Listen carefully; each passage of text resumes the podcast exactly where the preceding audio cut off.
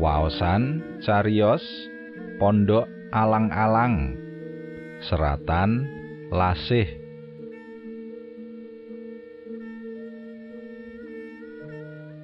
Langite saya ngedan Awit budal saka Tegal mau pancen grimis wiwit nyatroni laku. Saiki sikil udan sing begijikan ing gegerku malah saya gedhe.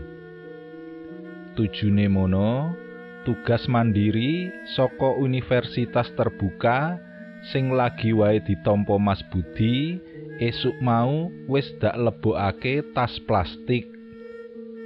Terus dak dadekake siji karo winih kacang lan terong sing arep dak tandur ing kebon mburi omah. Susuki tuwek iki teges wae mbabati udan. Sepisan iki aku pancen kudu ngakoni yen akale putra maratuwa sing bagus dhewe iki pancen urip temenan.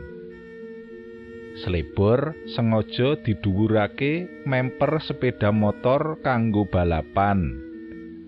Dadine arep dalane bletok kaya dalan kebu, roda tetep wae nglinding. Pancen dalan kecamatan sing saben dina kudu diliwati menyang mulih sekolah durung mambu aspal. yen pinuju udan kaya ngene iki lemahe kelet saya suwe ngedibel neng roda saben-saben aku ngruket bangkeane Mas Budi kenceng. Merga ora leren-leren. Ilat tatit melet-melet ing awang-awang. Ditututi bledek banter kaya arep nyigar gundulku. Kepiye? Aku ora wedi. Yen aku sak kloron ana ing tengah mbulak.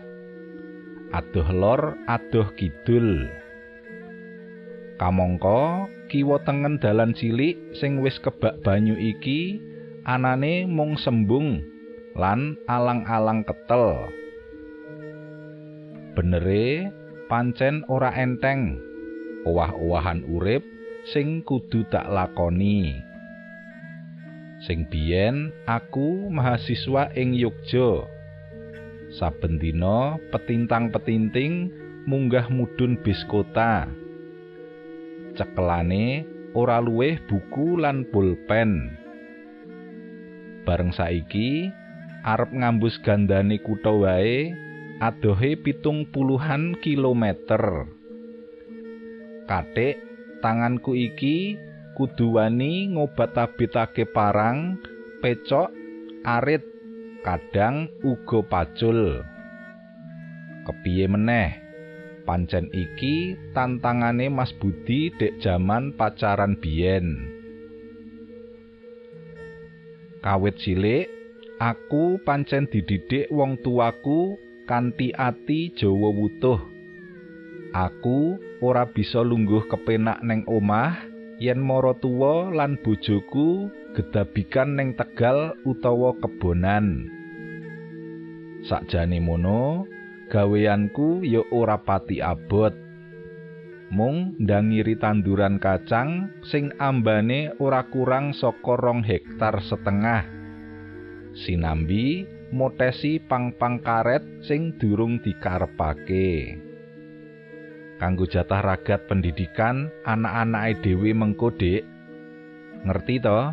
Ragat pendidikan ing dina sesuk bisa tikel tekuk karo saiki kandhane Mas Budi sing jalari tanganku iki ora wegah tumandang.